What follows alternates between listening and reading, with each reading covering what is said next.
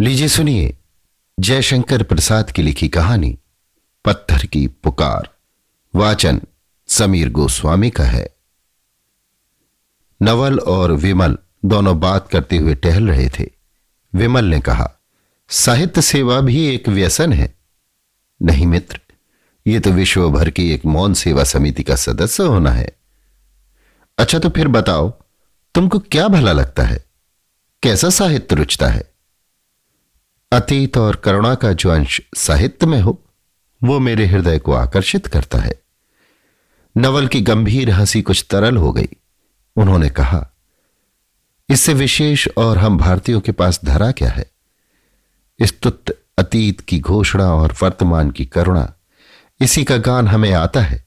बस, ये भी एक भाँग गांजे की तरह नशा है। विमल का हृदय स्तब्ध हो गया। चिर प्रसन्न वदन मित्र को अपनी भावना पर इतना कठोर आघात करते हुए कभी भी उसने नहीं देखा था। वो कुछ विरक्त हो गया। मित्र ने कहा, कहाँ चलोगे? उसने कहा, चलो मैं थोड़ा घूमकर गंगा तट पर मिलूँगा। नवल भी एक ओर चला गया। चिंता में मग्न विमल एक ओर चला। नगर के एक सूने मोहल्ले की ओर जा निकला।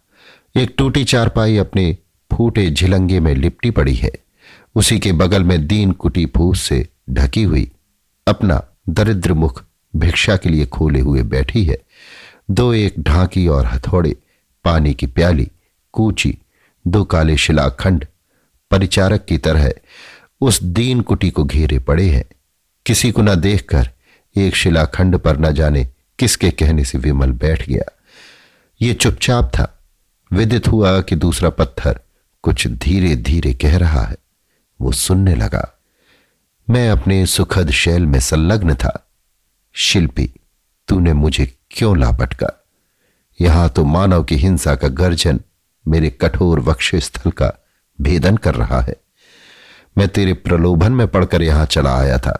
कुछ तेरे बाहुबल से नहीं, क्योंकि मेरी प्रबल कामना थी कि मैं एक सुंदर मूर्ति में परिणत हो जाऊँ।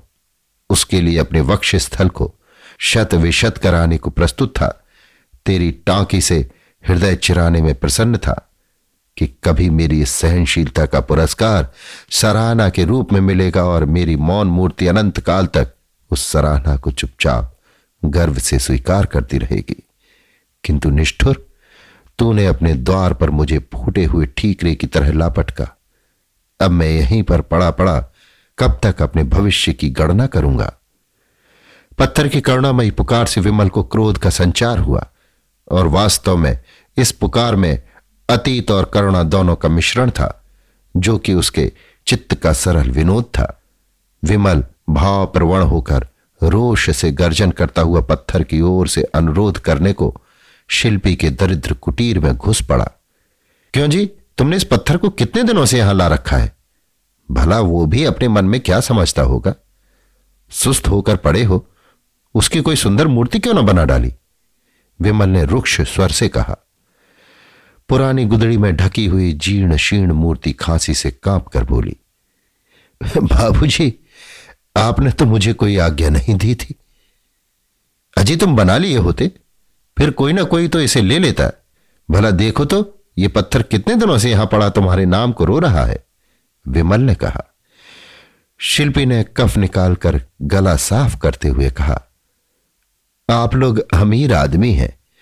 अपने कोमल श्रवण इंद्रियों से पत्थर का रोना, लहरों का संगीत, पवन की हँसी इत्यादि कितनी सूक्ष्म बातें सुन लेते हैं और उसकी पुकार में दत्त चित्त हो जाते हैं, करुणा से पुलकित होते हैं।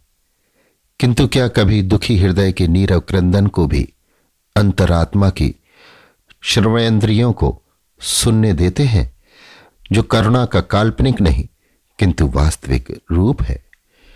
विमल के अतीत और करुणा संबंधी समस्त सद्भाव, कठोर कर्मणता का आवाहन करने के लिए उसी से विद्रोह करने लगे।